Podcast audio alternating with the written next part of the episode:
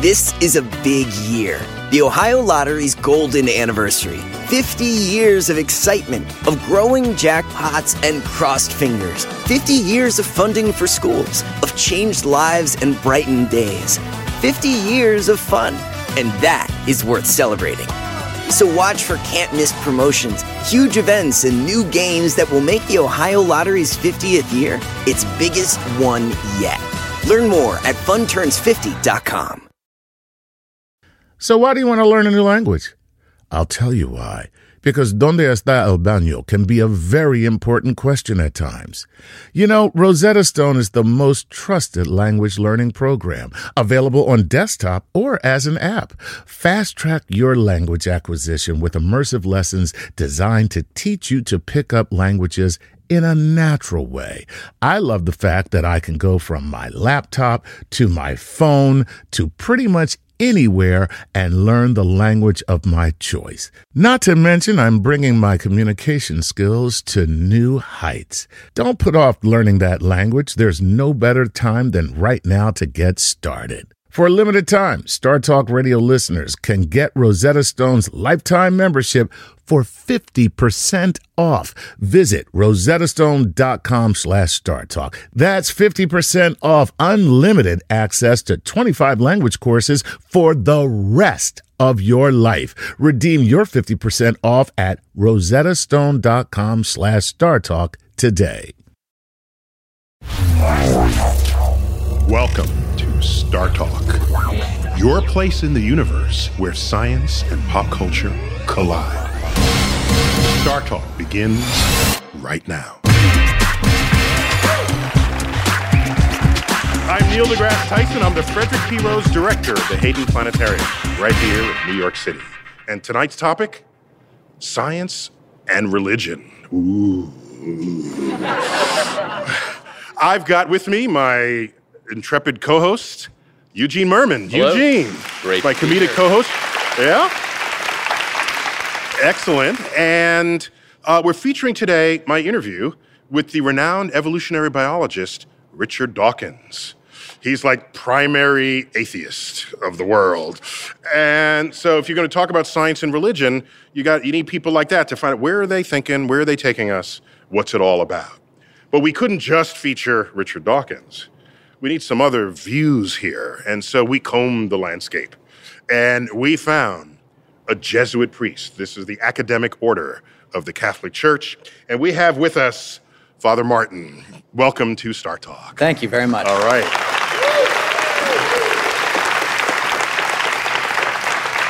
You have a business degree, apparently. Is that correct? Did I I overhear do. that? I was. Uh, I went to the Wharton School of Business before I entered the Jesuits. So When we see priests, we just don't think of priests as doing all this other stuff, but you did. I did, and, and most of us do. Most of us uh, enter the priesthood with a little life experience. Thank God. Okay. Oh, thank God. He can, yeah, he can say thank God. That's cool. And the rest, of us say, "Did- should we really do that? But you have the authority to do so. Feel free to say thank God as much as you want. Well, well, uh, there'll be more of that coming for sure. Uh, just, uh, I just wanted to give a shout out to the Jesuits. Uh, they're often portrayed as those who prosecuted Galileo, attacking his observations of the known universe that came to Galileo through his observations of the telescope.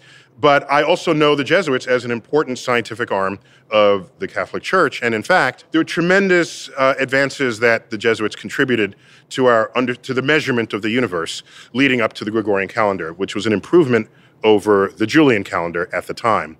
And it's the one we use today. So, congratulations to your ancestral brethren on that. I, I take that uh, credit and thank you for it. I hate the Julian calendar. so thank you very much. So I don't. I, just in case people didn't know, up until 1582, the Julian calendar was used worldwide. Uh, in, in- well, in the West, it was used, and the Julian calendar, advanced by Julius Caesar, was it was a really good calendar, but it didn't quite get it right. No Wednesdays? Was- so what happens is I, I don't know if you knew, but the total number of days does not go evenly into the duration of an Earth year. In fact, if you clocked it, you get an extra quarter of a day. Now, how do you make a calendar out of that? You can't have a quarter of a day in the calendar. So, what people did was ignore that quarter of a day for four years. And in the fourth year, you have four quarters, you add up, throw in a day. The leap day was born in the Julian calendar, February 29th. And so that's cool. And that kept things matched up for a long while, but it turned out that the leap day overcorrected by a little bit. But the Romans didn't know this. And that overcorrection started accumulating days in the calendar. And what they noticed in the Catholic Church was that the first day of spring, which was previously March 21st, was drifting in the calendar. And it was becoming later and later. And so, what do you do about this? You kill Julius Caesar. That's right. Problem solved. so the calendar was accumulating days that didn't belong there. And Pope Gregory says, I have to solve this problem. Brings in Jesuit priests. Correct me if I get any of this wrong. I think I'm on this. Uh, you know much more about this than I, I do. think I got Yes, this one. Yeah, you do. So founds the Vatican Observatory. In so doing, the Jesuits figure out there are 10 too many days in the calendar. That's how many days had accumulated. So in 1582, the Pope said, let's take, take 10 days out of the calendar. February 15th followed February 4th in 1582, which makes, makes it complicated when you're paying rent. So now, now that you've jump started it, you want to make sure that error doesn't happen again. What it means is a leap day every four years overcorrects the problem. So every now and then you got to take out a leap day. When do you do that? It turns out every century is the time you take away a leap day that might have otherwise been there. Every century would normally be a leap year because it's divisible by four, a century year. You take it out. The year 1900 was not a leap year. The year 1800 was not a leap year. The year 1700 was not a leap year. However, by doing that, you have now undercorrected it by a little bit. Now you're missing a day over an interval of time. You got to put something back in. So every 400 years, you put the leap day back in. So, so the year 2000 was one of those 400 year cycles. And most people, February 29th, 2000, said it's just an ordinary leap day, but it was so not. All right? In fact, the last, the last time a century year had a leap day was the year 1600, just a few years after the Gregorian calendar was put into place. So this overcorrect, undercorrect, overcorrect, undercorrect will now keep the calendar in top, tip top shape for millennia to come. And this is one of the many reasons why this calendar is used worldwide. It's one of the most accurate calendars ever devised. Congratulations to your peeps. Well, Yeah. on, on behalf on behalf of the Jesuit order, you're welcome. Okay. so, as we know, Richard Dawkins is very outspoken about sort of religiosity in the world and atheism. And he, he wants to convince people to think logically, perhaps on the assumption that if you do, then you won't think religiously. Perhaps. I, Sure. I, I don't know if it's that easy. And uh, when he dropped by my office, I, I snared an interview with him for a Star Talk. Uh, the first thing we discussed was the capacity of the human mind to think logically. If there's any one subject that the most number of people say I was never good at, insert a topic, it's going to be math. And so I say to myself, if our brain were wired for logical thinking, then math would be everyone's easiest subject, and everything else would be harder. So I, I'm kind of forced to conclude that our brain is not wired for logic. many many people are extremely illogical, but um, And they, by the way, they, get along just fine in life.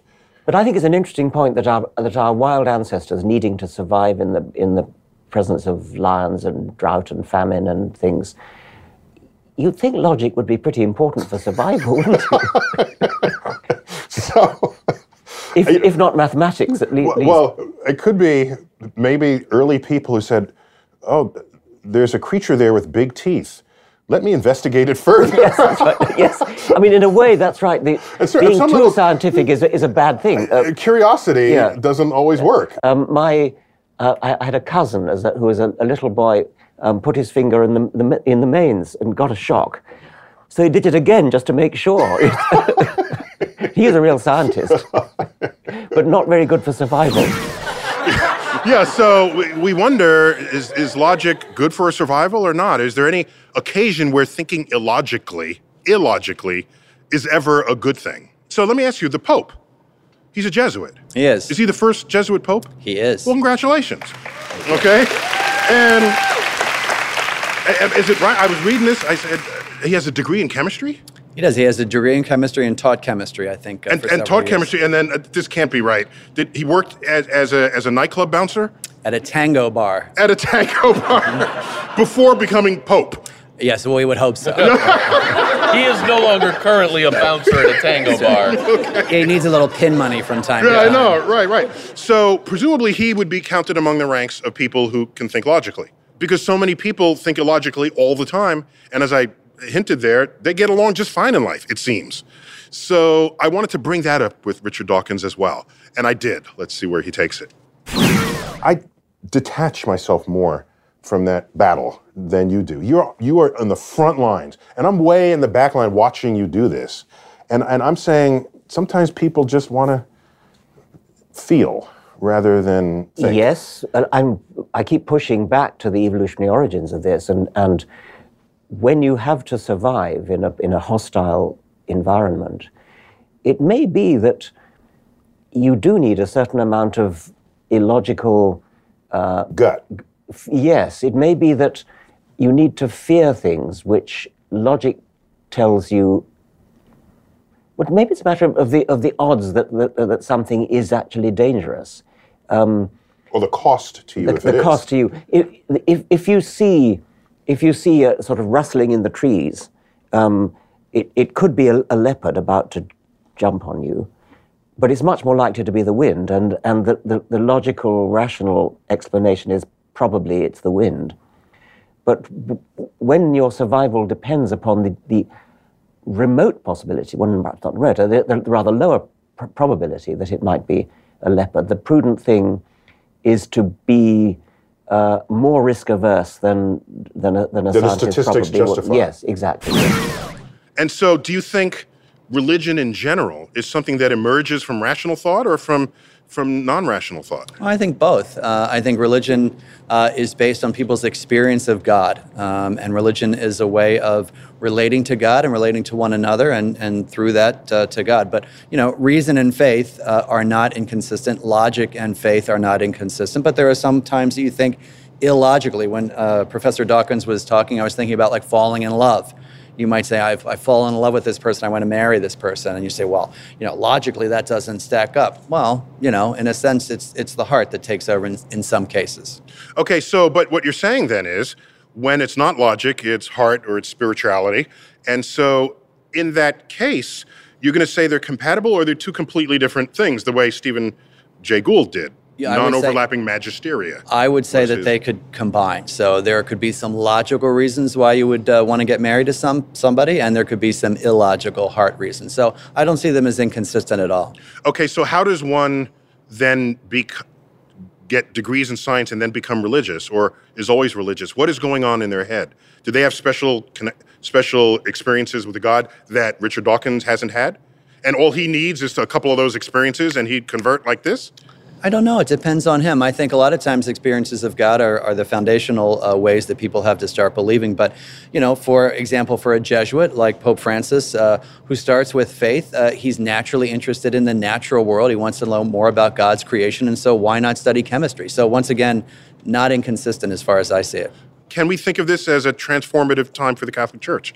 I think so, but I think uh, in terms of science, I think we need to see it as kind of a, a progression. I mean, we've been kind of building on these things, and and once again, I think one of the reasons that people are listening to Pope Francis is because, in a sense, they like him more, uh, and they're He's the more first open. fun pope. Well, right. He's into the Rolling Stones. He gets it. Uh, so Richard Dawkins feels that religion may, maybe should have a lesser place in our international politics and culture. More on that when we come back to Star Talk.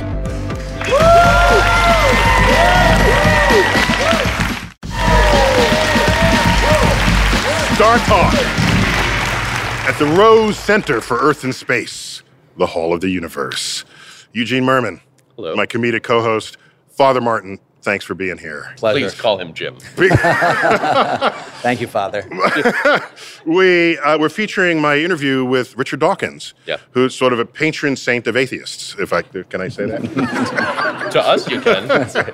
and so he's we're talking about big stuff. We're talking about science. We're talking about religion, uh, how they've intersected or how they don't. Uh, as a Jesuit priest, You're you represent one of the academic orders of the Catholic Church. So of course you are going to say that there's no conflict between science. I, say of course only because you have you have to live that intersection. So do you think others who don't think and feel this we're just missing something here? Is it, do we have to have some religious experience in order to think the same way as you do? That's a good question. I, I think religious experience is a I kind don't even know what that is, actually. I mean, Well, I, I'm saying it because other people have said it, but yeah. Uh, No, I've had deeply what I felt were deeply spiritual experiences, but I was not invoking deity to account for them. I'd be on a mountaintop, there'd be starlight, I'm alone, there's clouds below me, Mm-hmm. uh, enshrouding cities. You're That- describing Zeus's experience. and then I remember throwing lightning at a kid. But then what happened? What did you feel? No, I felt connected to the cosmos, but I didn't at the time invoke deity. Sure. I, I was it was a it was a very private, personal Sure. moment, and nothing supernatural happened. Sure. But I felt very deeply, and I would call that a spiritual experience. I would too. And and if you came to me for spiritual direction, probably one of the things I would say would be to invite you to consider if that's one way that God has of reaching out to you and speaking to you and touching you.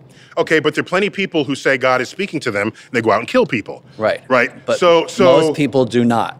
that's a good thing that most do not, but Yeah. most don't have to do not. If only some do. But the Right. question is if you're if Was you're that a Are you, are you the Riddler? I don't even know But if that if- was a sentence, but but, if- but if his meaning was completely clear. can you at least consider the possibility that this is one way for you, a scientist, you know, to have this experience that God is kind of meeting you where you are and trying to invite you into a relationship with God?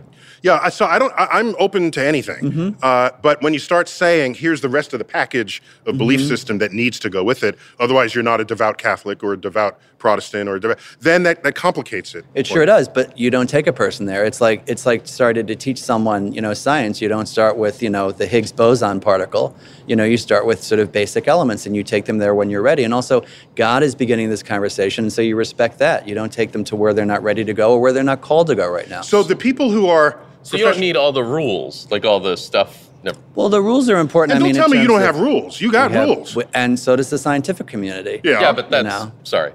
Well, no, no, but my rules, I, I can break my rules if the act of breaking the rules brings me closer to the operations of nature. can you break your rules? absolutely. You if it, can. If it brings What's the last you, rule you broke? Hmm. is this confession? Or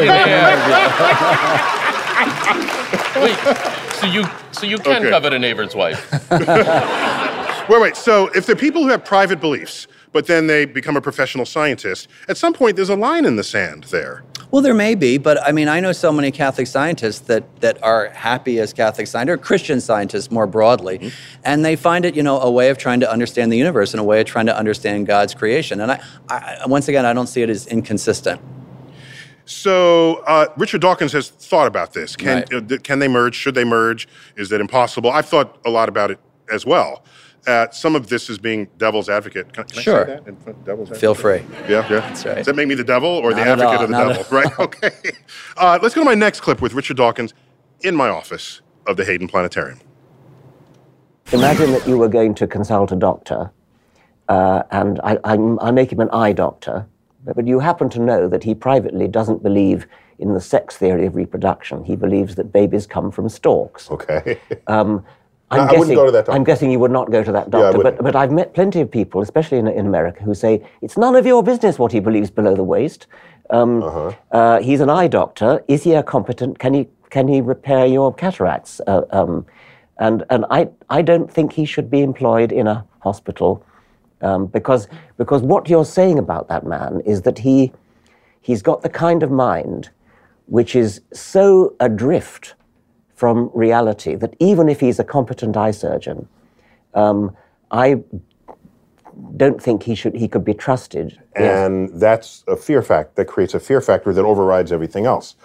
He's a good eye surgeon. He or she is a good eye surgeon. Right. But there's that lingering risk that the stork theory of reproduction might somehow affect the scalpel. I don't so you're- think it. Ne- fear I'm not that sure risk? it needs to, to affect the scalpel. I, th- I think it's something. Okay, so to then, do with- then you object on principle. I think so. Yeah. Yeah, not on practice. It's- it's a Yes. principle Or the professor of geography who believes in the flat Earth, but but but But otherwise te- makes perfect but globes. makes- yes, yes, yes, quite. Yes, exactly. Where do you take that? Well, I would say it's a kind of strange presupposition uh, to say that there would be an eye doctor who believes in the stork because basically there aren't eye doctors who believe in the stork. No, no, but I mean, he made it a very blunt example. But Mm-hmm. but Yeah. uh, he's talking about people who might be evolutionary biologists by day, but are certain that the whole Earth got here six thousand years ago by night. But then how could they be evolutionary biologists? Well, this is the point. This is the it whole is- point he's making. is- but that's why I think it's kind of a false presupposition. I mean, because you, you can't be one and the other. But there are such people. I have met them, and they are. So they've drawn a line. You don't think such a line can or should exist then? No, I don't think you need to draw a line like that. I mean, I you know, there's a great definition of theology, which is faith seeking understanding. And so the person starts with faith and says there are certain things that I can understand, and, and science can help us understand that. There's two different ways of understanding things: through scientific uh, reason and through revelation. You know what what religion teaches us. I think they're basically coming together. You know, and the more we learn about the world, I think the more mysterious it becomes, in a sense. Is there some example you can give Yeah, where well, they're merging? aren't, aren't there, and, and you would know better than I do, aren't there uh, ex- examples in physics where they say, well, actually, this, this particle is at one place and another place Yeah, at the yeah. same time, which you kind of take on faith, basically. no, we right? measure that. We measure. We don't need With a space ruler. But that's right. But does, Sir. but, there's- does, there's but certain- does that not seem does that not seem to the human brain that one would be in one place at one place It's and another? completely. It, it, it, it boggles the mind. It don't- And it is. It Right. is mysterious. Well, there it's you a quantum mystery. Exactly, That doesn't that's- mean it's divine. But it's some it is a mystery that you believe in. And so that in a sense is what religion is, right? Ooh, I like that. A mystery you believe in. I mean, when, when we come back, let's find out if illogical thinking it should be a natural part of our society, or maybe we should do something about it. When Star Talk returns.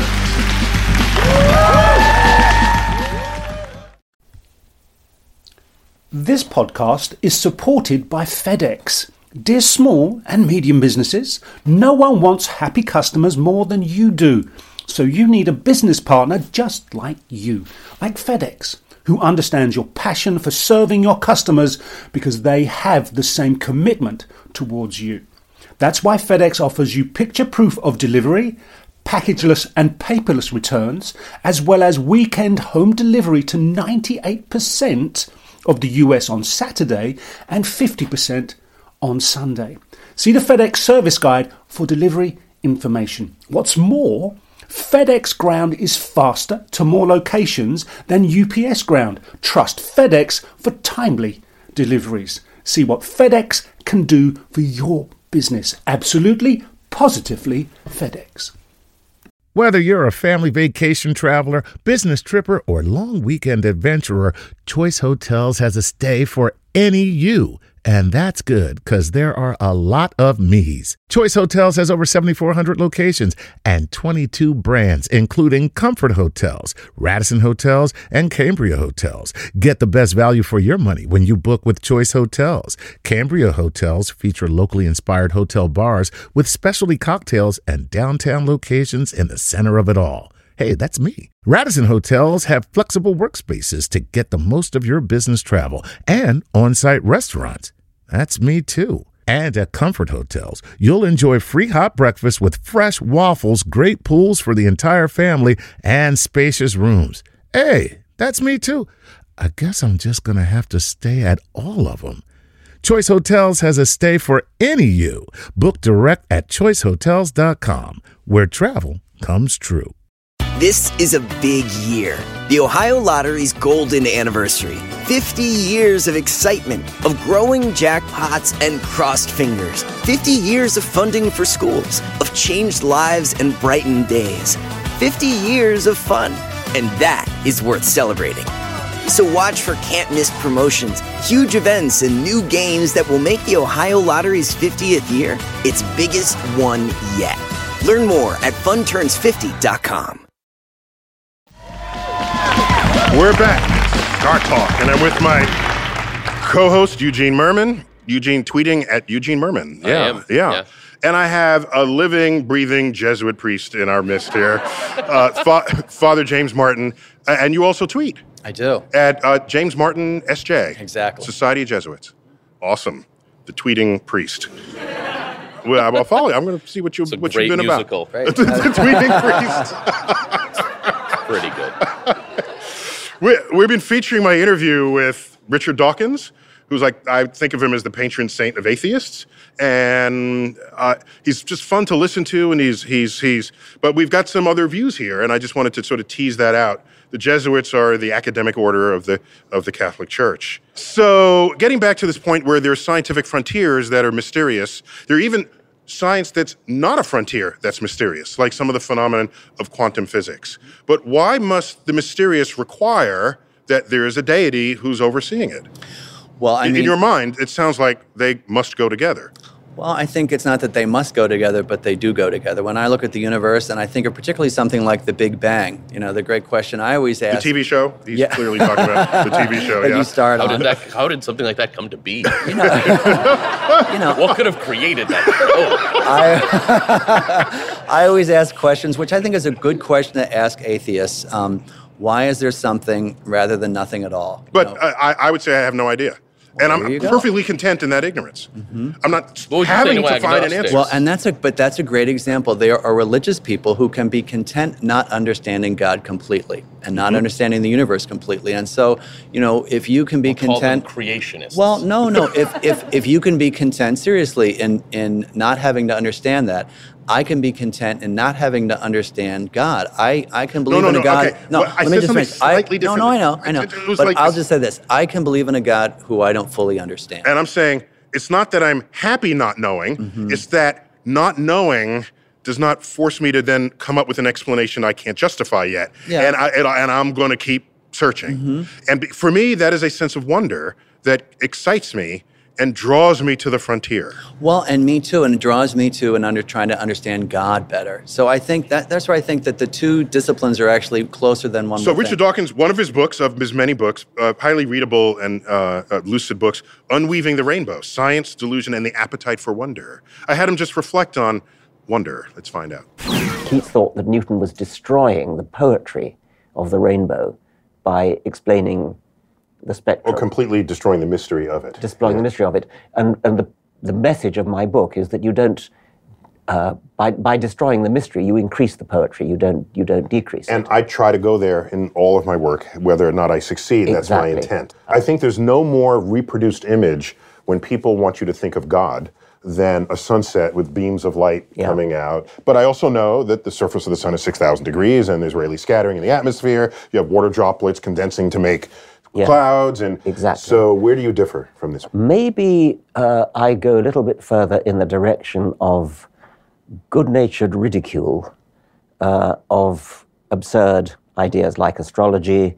You're saying it's good natured, but clearly the people who are who are the on the other side of your wit and intelligence uh, would are they saying you're being good natured? Possibly not. I don't.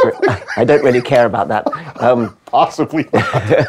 um, no, I mean, I, I, feel stupid next to you. No, I- and I know all this stuff. All right, so Oh, come on. Let me um, I, I, I have an eye to not just the, the astrologer that I'm talking to, Uh-huh. but the, for example, the radio audience or whatever it is that, that, are, that are listening in.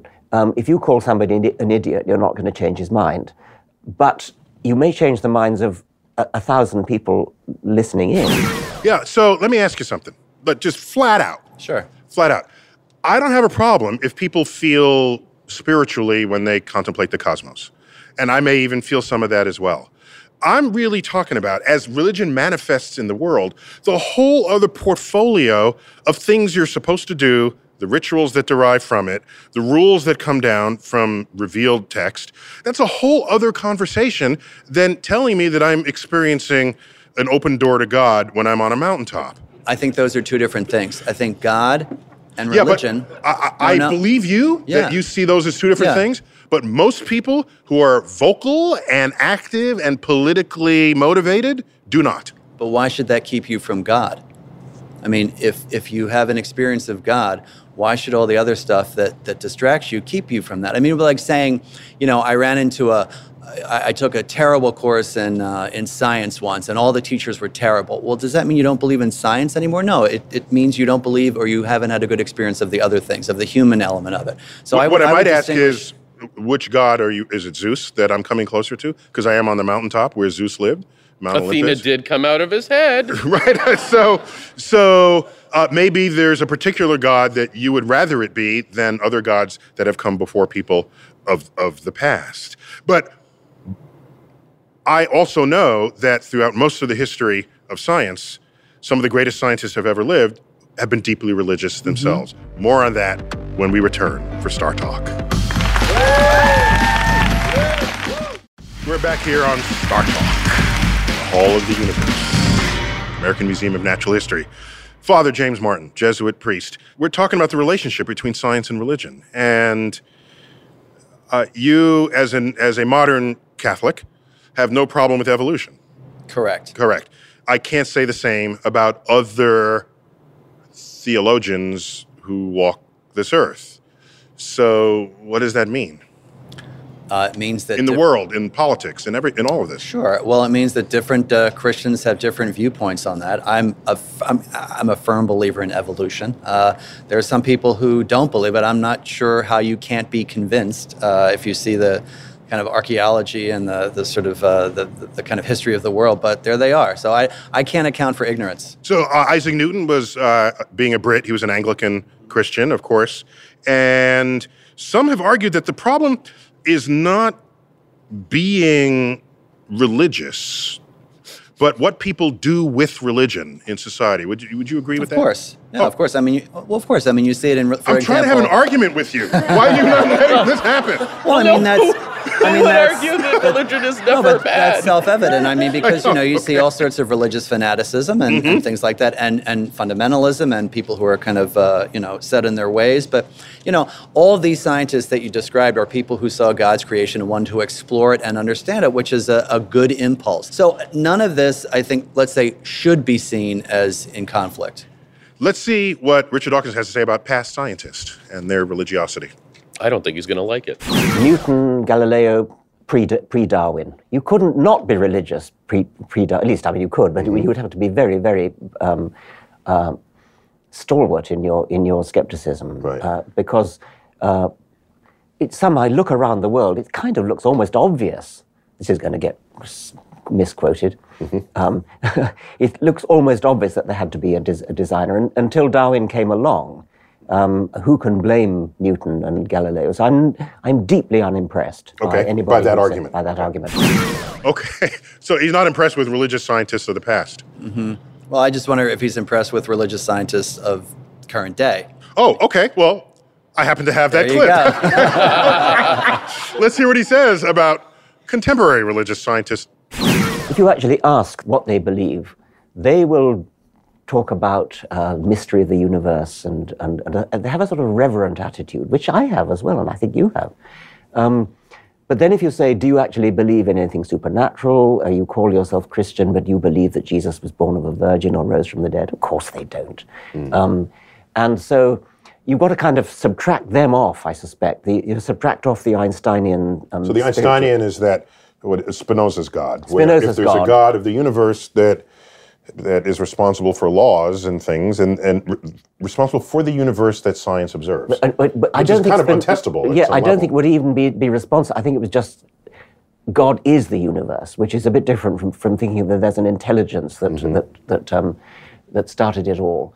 Um, so I think you want to subtract them off. Okay. Einstein unfortunately muddied the issue by using the word God Yeah. rather and freely. everybody wants to claim claim and, and people their- therefore want to claim Einstein, rather like you're afraid of being of being being claimed. Well, I just want to make my own arguments. Exactly, I don't want to use somebody else's argument. I, Einstein used God as a metaphor, and he said things like, What I really want to know is, did God have a choice in creating the universe? He simply meant, Is there only one way for a universe to be? or the phrase, "I want to know the mind of God." Yeah, that, yes, yeah. that's right. Um, so sub- subtract them off, and then you, you are left with, with a few who actually do believe in the virgin birth.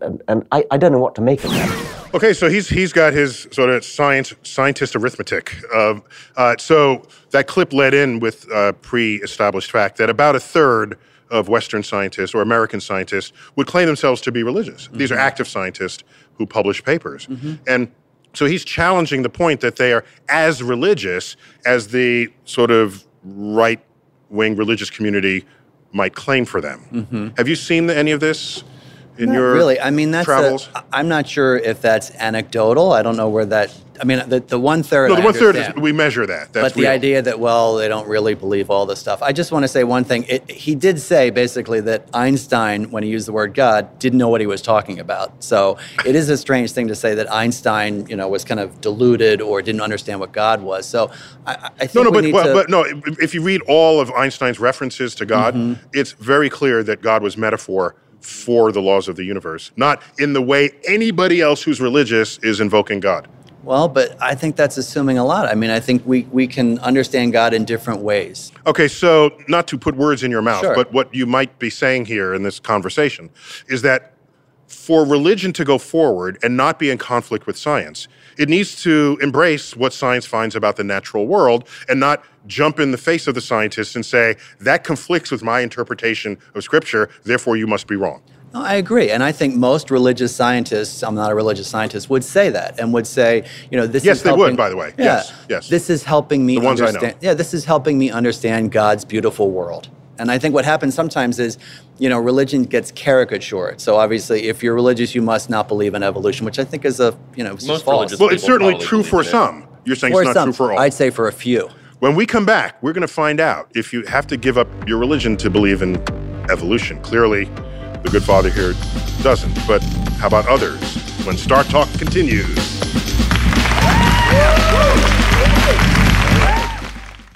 This is a big year. The Ohio Lottery's golden anniversary. 50 years of excitement, of growing jackpots and crossed fingers. 50 years of funding for schools, of changed lives and brightened days. 50 years of fun. And that is worth celebrating. So watch for can't miss promotions, huge events, and new games that will make the Ohio Lottery's 50th year its biggest one yet. Learn more at funturns50.com. So, one, one of the great questions out there is how do we get more religions or more people who are religious on board with the moving frontier of science? Recognizing that you don't have to give up your religion unless perhaps your religion requires that there was no evolution. If it requires it, maybe you got to sort of lose it. But That's probably pretty few religions, right? I would That's think so. Yeah. I'm thinking, right? I mean, Well, I, I hope so, uh, but and Okay. I, I frankly I, I have a confession to make, priest. Don't uh, this is your second publicly. confession. I'm Oh. listening. I, I don't understand people who can't believe in evolution. I don't understand people who don't look at, uh, you know, the, the sort of uh, carbon dating and things like that and fossils. I can't understand it. And I have a hard time understanding why people cannot accept the fact that God can work through evolution, that it's just as much of a miracle of creation if it takes 10 million years or 15 million years as if it took seven days. So I don't understand that. All right, so how about this? Uh, as you may know, atheists as a community are ranked last in who anyone would elect to high office. They're last. Okay. After, you know, serial killers or something. I mean, Is it because they're preachy? and so there's, in some ways, a, a, a bias, a discriminatory force in society against atheists. Do, do, do you have you thought of this? In fact, let me lead with the clip. Sure. And then we'll get your reaction to Sure. it. Richard Dawkins in my office. I think you're exaggerating the desire of the secular movement to uh, convert everybody to our point of view. We're not like missionaries knocking on the door and sort of say, saying, "Have you have you found Jesus?" and that sort of thing. Um, Or have you not found Jesus? yeah, yes.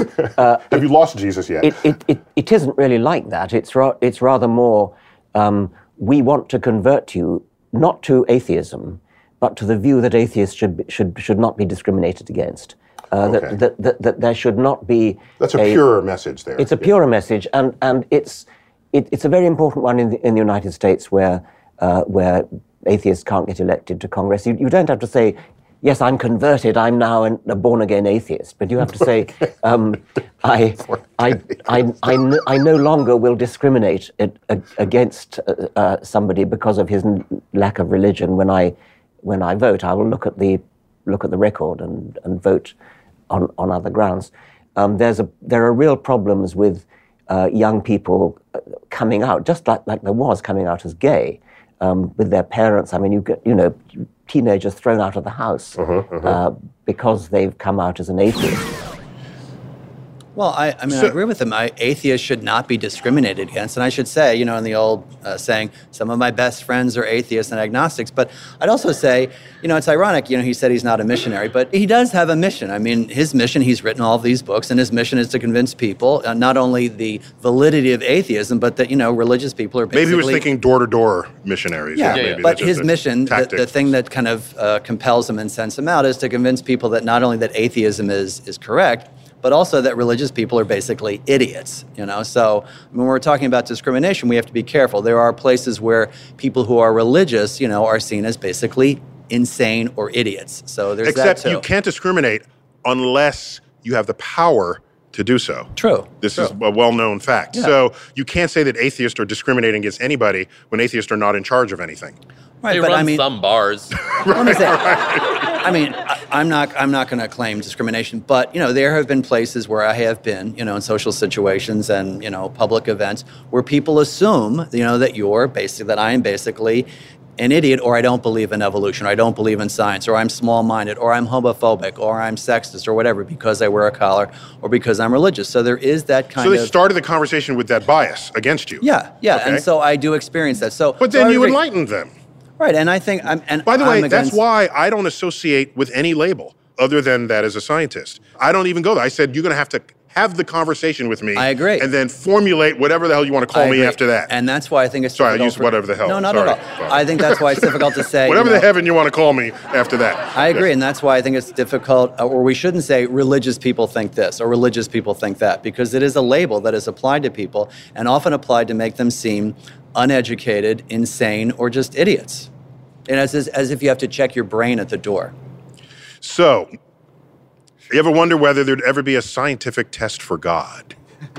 We'll find out when Star Talk continues. Star Talk.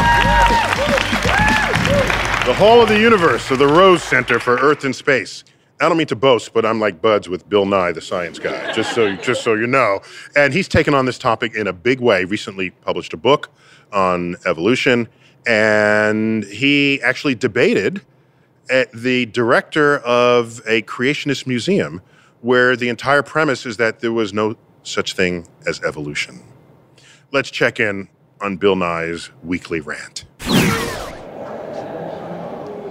Can science and religion coexist? Well, sure. There are billions of deeply religious people all around the world who accept the laws of nature as we discovered through the process of science. Most of the astronomy that we started with was developed in the Islamic world about a millennium ago. And the calendar that everybody uses all over the world was developed by Jesuit priests. Heck, the Vatican has its own astronomer for crying out loud. But from time to time, you'll meet people who insist that the Earth is somehow six or 10,000 years old. Well, that's just not possible. When we look at rocks like this, we can find where radioactive elements have replaced non radioactive elements that have the same chemistry, and we've determined that the Earth is about 4.54 billion years old, not thousand years old. About half of what we learn, we learn informally in places like this, in museums. So I encourage you all to come to a museum like this one and listen to the rocks. Bill Nye, as always, telling it like it is. So here we go. We're featuring my interviews with Richard Dawkins, and uh, we have to ask the question if there is a designer, if there is a God, can you test for it? Because as a scientist, that's what we do. If you're going to make a claim, I want to test it. These are the methods and tools of our trade. And so we, I brought up this issue with Richard Dawkins. Let's see where, where he goes with it. There is a designer of the universe. That is a stupendous scientific fact. It's not something you can say, well, we only think about that on Sunday. It actually would affect your attitude to the expanding universe if you thought that there was an intelligence that set it all in motion. And th- we may differ a little bit about this because you've been quite eloquent about the uh, about the need to to separate all that and just simply not not ask the question, but just do your science well. But don't you agree that astronomy would look, cosmology would look very different if you thought that the whole thing, the laws of physics, had been planned in advance by an intelligence. Isn't that a, a gigantic scientific fact if it were true? I would ask if we, if it were true, how would we test for that? Or if we supposed it was true, how might we test for it? Yeah. So, do, do you have any thoughts on that? Because it, it here's let me pose it a different way.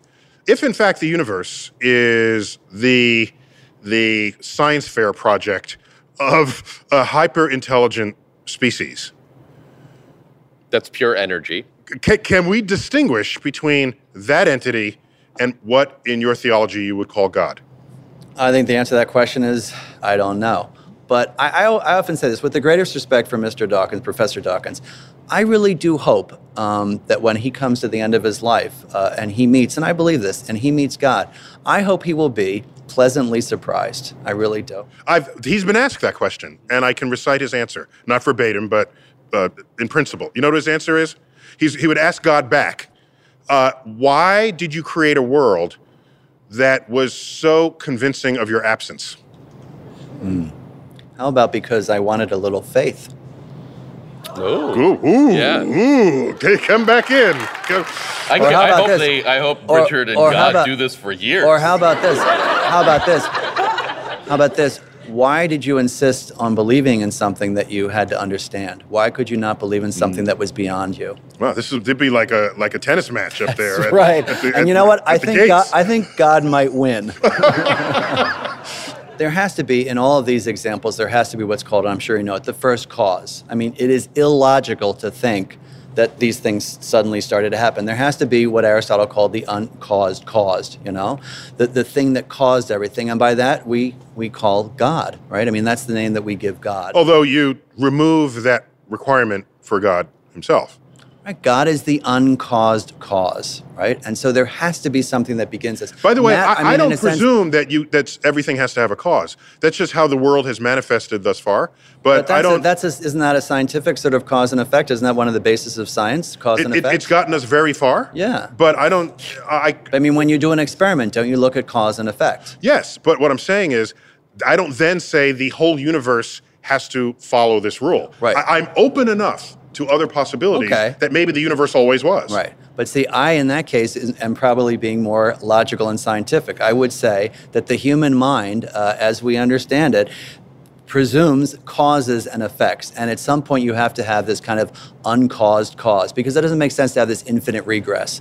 And that, by that, I, I say that's God. One a quote that I've uttered that is now I've seen on T-shirts, uh, but I'm happy to repeat it here, is that uh, the universe ha- is under no obligation to make sense to us.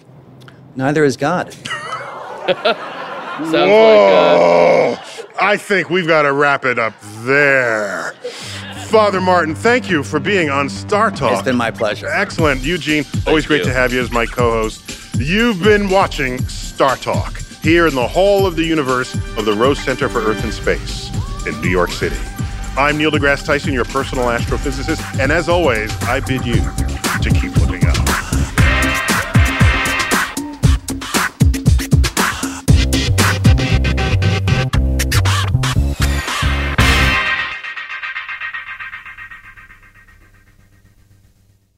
This is a big year. The Ohio Lottery's golden anniversary. 50 years of excitement, of growing jackpots and crossed fingers. 50 years of funding for schools, of changed lives and brightened days. 50 years of fun. And that is worth celebrating. So watch for can't miss promotions, huge events, and new games that will make the Ohio Lottery's 50th year its biggest one yet. Learn more at funturns50.com.